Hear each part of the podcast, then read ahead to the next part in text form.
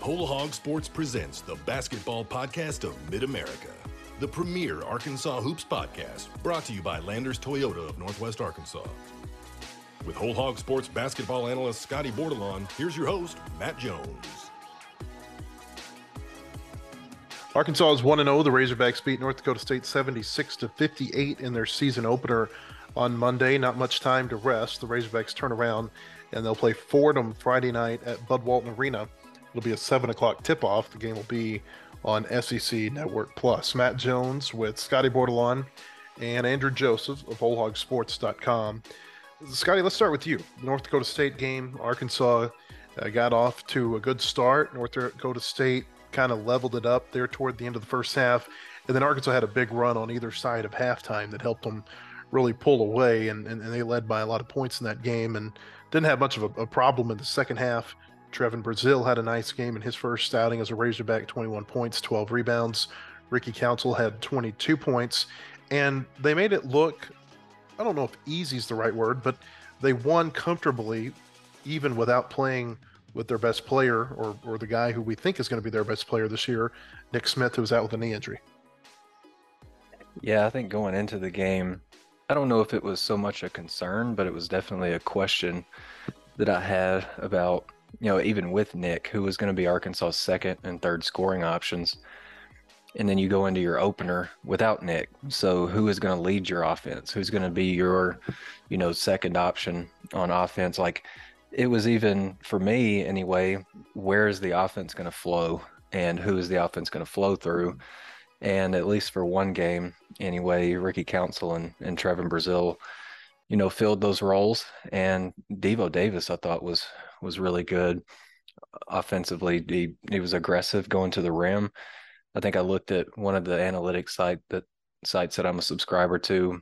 Over, I think it was 57% of his field goal attempts the other night were in the lane or at the rim. That's a pretty good number for him. It tells me he's not settling for jump shots, and he's kind of shown that he can be an inefficient jump shooter. I mean, he's had his moments in the mid-range area before, but those three guys were really good. You saw how dynamic both Ricky and Tarvin are.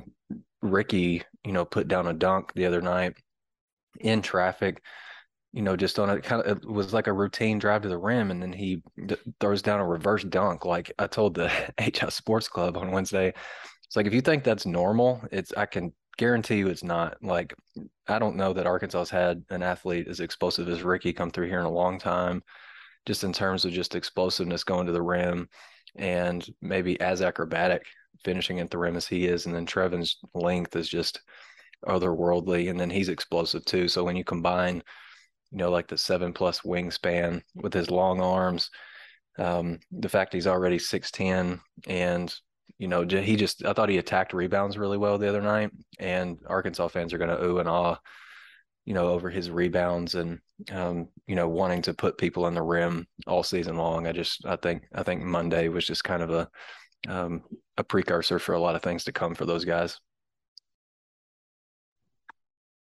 Yeah, you mentioned not knowing who would be kind of that 2 and 3 scoring option behind Nick Smith Jr. And I think it was interesting in the postgame to hear Tarvin Brazile's comments about how at Missouri he was more of a role player, but the Arkansas coaching staff wants him to shoulder a more offensive load than he did in the past. And I think that their expectation is he's going to be that go-to guy if Nick Smith can't go. And I do think he has the talent level, as he showed with the 21 points, the 12 rebounds, which I think his rebound is also going to be crucial to this team's success.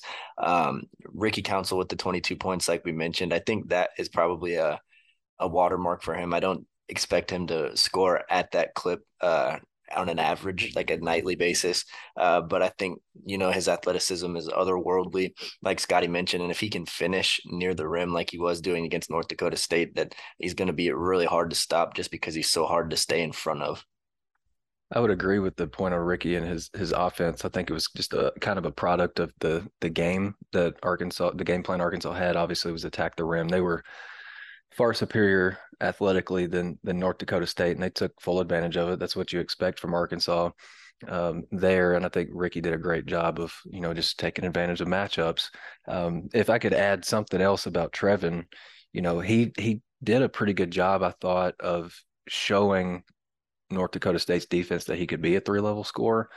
Like he was, I mean, he attacked the rim pretty well. I don't think he probably finished at the rim as well as he wanted to, but he definitely attacked it at times. And then he was the bulk of Arkansas's perimeter shooting. And so you got two of the three levels covered there. And he didn't make the shots, but I really liked his mid-range jumpers around the elbows. And those are really, really clean looks. And defenders have to kind of give him some space, because at that point, if he's got the ball, like he could take one dribble, maybe spin move, floater, or, you know, lay up off the glass. But they've got to respect that part of his game too. You know, the area of the game where he can put the ball on the floor. And so I think he's going to have some opportunities to knock down some mid-range jumpers. He's got really good touch. The misses he had in the mid-range were soft misses. So it was like front of the rim and just, you know, didn't fall in. But I think that's an area of his game that he'll unlock pretty soon. And then if he gets that, he's going to be, you know, a real challenge to cover. We'll see how good North Dakota State is. They were 23-10 last year. They're in their ninth year under their head coach. So there's some familiarity there. It felt like they had some older players on that roster. As we record this, the game hasn't been played, but some of you might listen to this after the game is played. North Dakota State plays Thursday night in Lawrence against KU. That'll be a real good, you know, kind of early gauge of how good I think North Dakota State is, how they perform against Kansas at Fog Allen Fieldhouse. One of the big stories, if not the big story this week for Arkansas, of course, is Nick Smith out. They said that he was held out of Monday's game for precautionary reasons. They called it knee management. The sound of it is that he's probably not going to play Friday night against Fordham. Scotty, how concerning do you think this is? What's going on with Nick Smith right now? No, I just think it's a challenging situation all the way around, right? So on Eric and Arkansas side, they worked really hard in recruiting him and getting him to trust them and sign. And now I think the coaching staff and everybody in the program wants to prove to people nationally that the program can not only get kids like Nick, but beat people with players of his caliber, if that makes sense. There's no doubt in my mind about that. So on the other hand, if we're being honest, like Nick is not most kids, and that knee is not like most knees that have come through here. And so if things work out for him, he's going to be a pro really soon. Nobody wants a long-term injury to derail that, so they're being cautious and managing that situation. You know, they obviously want to take care of him because he's their guy, and I think they have to do things the right way too, to make sure that, you know, some other high profile guys they recruit now and down the line will feel comfortable not only, you know, coming here and knowing they'll be taken care of in general, but if an injury was to happen to them, that they'll be good and taken care of and managed the right way. I just assume it's kind of a deal where there are plenty of voices in this whole thing. Like, you know, Arkansas staff wants Nick to play, but they also, you know, want him to take care of himself. Nick, obviously, I think wants to play. I mean, he's too much of a competitor to not, but I think, you know, everybody's got to keep his future in mind, you know, and I think that may be where some of the frustrations coming in with Eric. And, you know, something else that might add to it is, you know, the guys that are actually playing right now are working and trying to develop a chemistry to win games now. And when the time comes for Nick to come back, there's going to be a little bit of a reset that happens, because you're adding a big part of your team back into the mix, who really changes kind of the complexion of who you are, especially on the offensive end and, you know, from an on-court leadership perspective. So it's a layered situation, I think. Personally, I think we'll see him in Maui and maybe even next Wednesday here and there against South Dakota State. I just think that Maui trip is just too grand of a stage for Nick to maybe not play in. Maybe that's rushing him back, and maybe I'm completely off on that. I just think that his competitive nature is such that he's going to want to come back and play and try to get this team, you know, up to the standard that Eric wants them to play at, maybe sooner than in years past. But yeah, I'm kind of curious for y'all's thoughts on it too, but I just think it's a complicated situation. And I think that's when you watch Eric's press conferences and he's asked about Nick, you know, he just kind of goes to the point that we've got to get our healthy, available bodies ready to go. So I think there's a little bit of irritation there, but it's not just one thing in particular. It's a pretty layered deal. I come at this from a baseball standpoint because I cover baseball so much. You see these, you know, really high profile baseball prospects after they get to college, and, you know, sometimes they're sophomore draft eligible, but more often it's their junior year when you see this. And if there's ever an injury, the people that they have kind of around them, they don't want that injury talked about openly.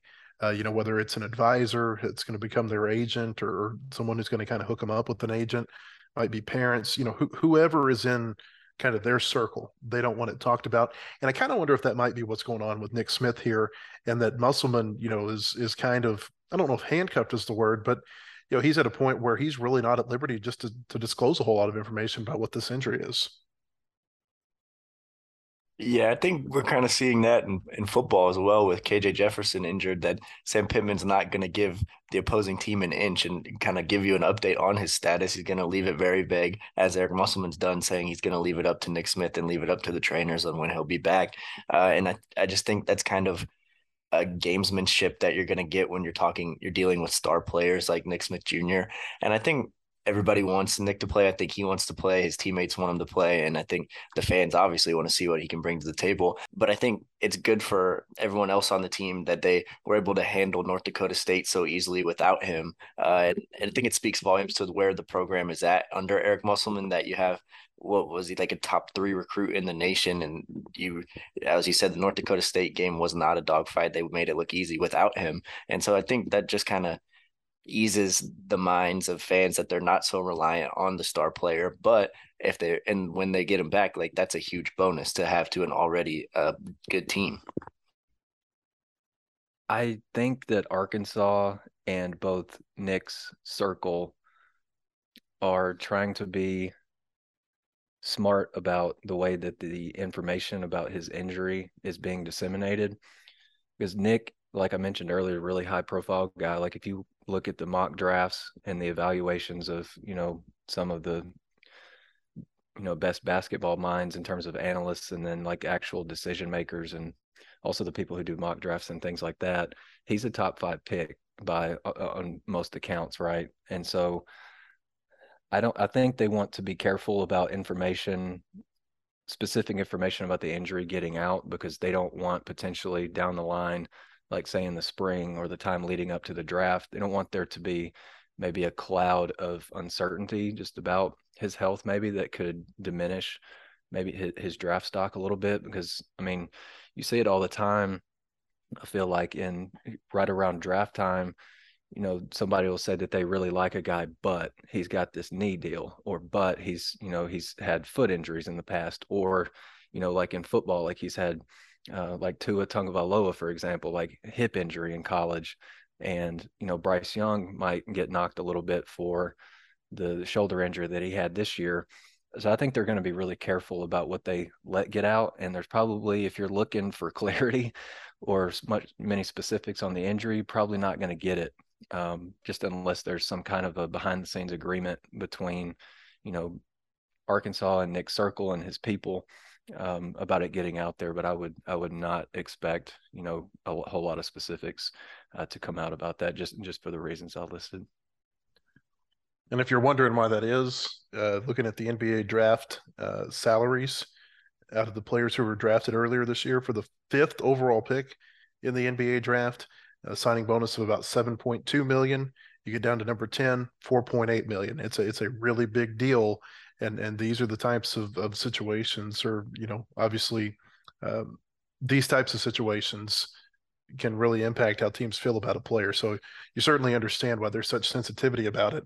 Smith is not the only player who's injured leading up to the Fordham game. It's going to be interesting to see what happens with Tarvin Brazile, Anthony Black. They both had ankle injuries after the game the other night against North Dakota State. And Ricky Council has got a little bit of an elbow injury, Scotty. Yeah, I knew that Ricky went down for a minute against North Dakota State, but I wasn't exactly sure what was going on. I didn't know if he was cramping, but the way that he was like laying belly down on the floor, I didn't feel like it was a calf cramp or anything. If it was a, you know, a Charlie horse or something, or a hamstring cramp, like you, that would have been pretty noticeable. And Eric said on Wednesday that it was an elbow. So I guess he must have landed awkwardly or just had it hit inadvertently. So that's something to keep an eye on. I think Anthony Black, you know, his ankle, kind of a freak deal. Tarvin Brazile's ankle roll was really unfortunate because he's going up, boxing out on a free throw attempt for North Dakota State, and he's going up to get his 10th rebound, get that double-double under his belt, and he just, like, no one really around him, and he just rolled his ankle. That's just the freakish nature of those injuries was just kind of stunning to me more than anything else. And I know somebody on our Facebook account said that Eric Musselman on Wednesday sounded like Sam Pittman talking about how banged up his team was, but some of the frustration with Eric in terms of the injuries is just probably the freakish nature of them. Like, you can't really control them. And it's not, I know basketball plays, 30 plus games a year, but it's in football, you kind of understand guys being banged up just because that's the nature of the beast playing, the most physical sport in the world. But basketball, it can be a little bit more unlucky at times, and freakish things like that can happen. If there's a guy that I'm maybe a little bit concerned with not playing on Friday, and we don't have any official word on this, it's just kind of my gut, it would be Trevin, just because of his frame. Not the stockiest built guy, a little bit thin and slender in his frame, and you just kind of wonder how that ankle is reacting, a few days after rolling it. But I think Anthony Black came back in on Monday after he rolled his ankle. So I think he's going to be okay. They tried to take it pretty light with some of those guys and get them as much rest and treatment as possible. So we'll see. But I think if I had to bet, I would guess that at least AB and Ricky go on Friday. The Basketball Podcast of Mid-America is brought to you by Landers Toyota of Northwest Arkansas. Visit their showroom at 411 South Metro Parkway in Rogers, or online at LandersToyotaNWA.com. For all your automotive needs, shop Landers Toyota NWA in Rogers, where we guarantee you the best buying experience and best service after the sale in Arkansas. Landers Toyota NWA in Rogers. Wholehogsports.com has the largest, most experienced staff of reporters covering sports in Arkansas. Football, basketball, baseball, recruiting, and more. You'll find it at wholehogsports.com. The website includes up-to-minute news, daily commentaries, and award-winning photography from the staffs of Hogs Illustrated and the Democrat Gazette. For subscriptions, call 1-800-757-6277. That's 1-800-757-6277. Or visit us online today. Whole Hog Sports. Want more coverage of your home team? Download the Whole Hog Sports Video on Demand app. Check out the Fan Zone and get up-to-the-minute videos, podcasts, and features on football, basketball, baseball, recruiting, and more. Search for Whole Hog Sports on Apple TV, Roku, and Amazon Fire at home. And take it with you on the go by downloading it for your mobile device in your app store. The Whole Hog Sports Video on Demand app. Get it today.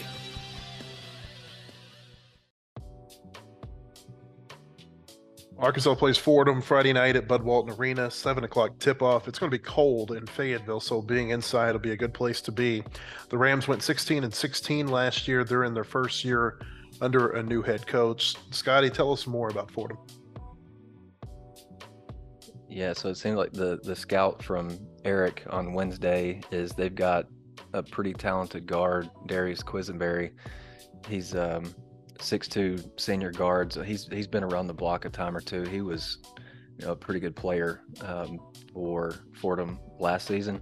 I think he was 6th in the Atlantic 10 in scoring, and that was his first year after starting his career and transferring from Youngstown State. At Youngstown State, he was a two-time All-Horizon League player, so pretty talented kid.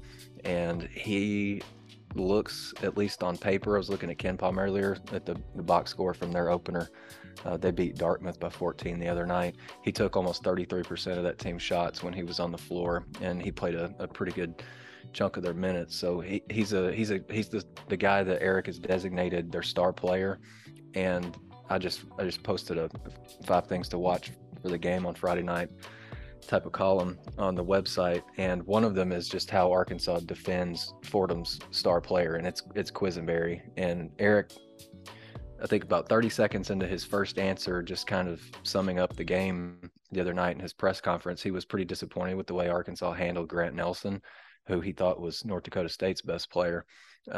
So he's trying to, I think right now, pound it into the guys that, you know, we've had a lot of success here in the last 2 or 3 years because we've been so good at it, if not shutting down, at least limiting opposing teams' best players and their best perimeter weapons and inside guys and all that. So I think the attention to detail needs to be there. And he said Fordham's got 5 guys that they classify as red light shooters, which means, you know, Arkansas's got to pay, you know, really close attention to those guys anytime they you know, have the ball on the perimeter or maybe running off of screens, whether it's curls and flares and that kind of thing. So this team's just got to pay attention to the little details. And if they do, I think they might be able to cruise on Friday like they did Monday.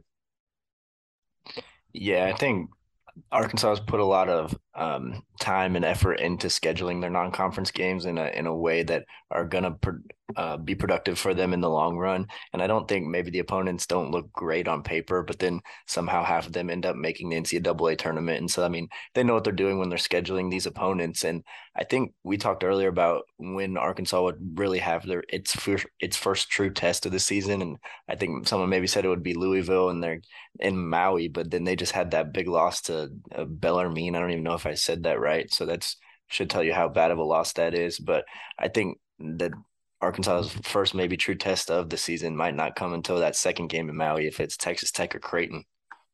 Yeah, that Louisville loss, not their first high-profile loss this year. They also lost to a Division II team during the preseason. That game seems a lot more winnable right now when Arkansas gets out onto the island against Hawaii. Hey, speaking of the Maui Invitational, of course, that's the big high-profile non-conference event this year for Arkansas. Scotty, this morning, you wrote that they're going to go to San Diego in November of 2024 in kind of their next big non-conference event after the Battle for Atlantis next year. You think Eric Musselman's excited about going to San Diego? I think he might be. I think he is too. And that's not really surprising to me. And like just some of the specifics, it's a 4-team, 2-game, multi-team event in San Diego. I think it's at the Jenny Craig Pavilion in San Diego. Arkansas is going to play a couple games. I think it's on their first game will be on Thanksgiving Day in 2024, and then their second will be the day after Thanksgiving, and then they'll wrap it up and come back home. But it just that game or that their involvement in that multi-team event just kind of continues, you know, what looks like a recent trend, especially with Eric, that he wants his teams to play, and he's going to schedule some pretty, you know, high quality you know, early season tournaments for his team to get them tested for, you know, the back half of the schedule, you know, where, you know, that part of your season can make or break your season. But in the early season, it's just all about getting prepared. And we don't know who's going to be in that field yet, but I think there's some pretty good teams in the inaugural tournament next year. I think USC, Seton Hall, Iowa, and I think there's another one I'm forgetting, but Southern Cal. Southern Cal is going to be some pretty good teams in Arkansas's field, I would imagine. Yeah, you know, the games in Kansas City last year, the games in Maui this year, those were actually scheduled by Mike Anderson and his staff, and then Musselman kind of inherited, you know, those contracts, and certainly, you know, nobody's going to want to get out going to Maui. That's the kind of the premier tournament, I think. Battle for Atlantis, it might be the number 2 tournament at this point, and they go there next year in a field that looks really good, includes North Carolina and some other basketball top programs. Yeah, the 2023 Battle for Atlantis in the Bahamas, Arkansas is going to play 3 games there. And we found out, I think it was back in May or June, that the field there is going to have North Carolina, Villanova, Michigan, Memphis, Oklahoma, Stanford, and Northern Iowa. So, I mean, it doesn't really matter which 3 teams that Arkansas plays there. They're going to get tested. And it's going to be a chance for Arkansas to get an early resume win. Now, I think Oklahoma has backed out of the Battle for Atlantis. I think Texas Tech is going to go down there now, which is kind of weird because It seems like Arkansas and Texas Tech can't get away from each other. They could potentially play the second game in Maui. Obviously, they played in the tournament a couple of years ago. There was a chance they could have played in the tournament last year. It just seems like those two teams are kind of, I don't know, like shadowing each other right now. Maybe they're going to San Diego too.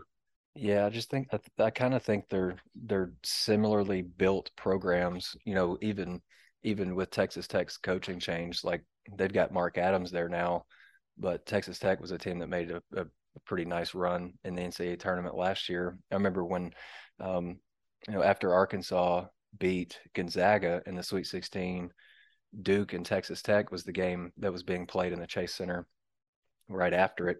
So that program's on the up and up, kind of like, you know, the same way that Arkansas is.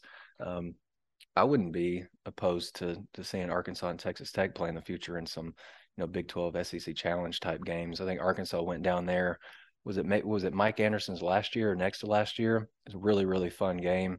The atmosphere in Lubbock is unreal. Mm-hmm. And Eric talked about before the Texas game, you know, I asked him about his history with Chris Beard, and Eric took a Nevada team, I think it was in 2016-17 season, so 2016, late in that year, in 2016, took a team down there. I think Nevada was ranked in the top 25 for the first time in like a decade, and they lost to Texas Tech in overtime. And Eric said that the student section down there was rocking. It's one of the best regular season game atmospheres that he's ever been a part of. And I think it's good for the game. Like if you can get two programs that are built like they are on toughness, defense, physicality, discipline, all that. And it always helps to have some really high caliber talented players too, that are probably going to be, you know, that might make up, you know, part of the future of the NBA too. So I would definitely not be opposed to that.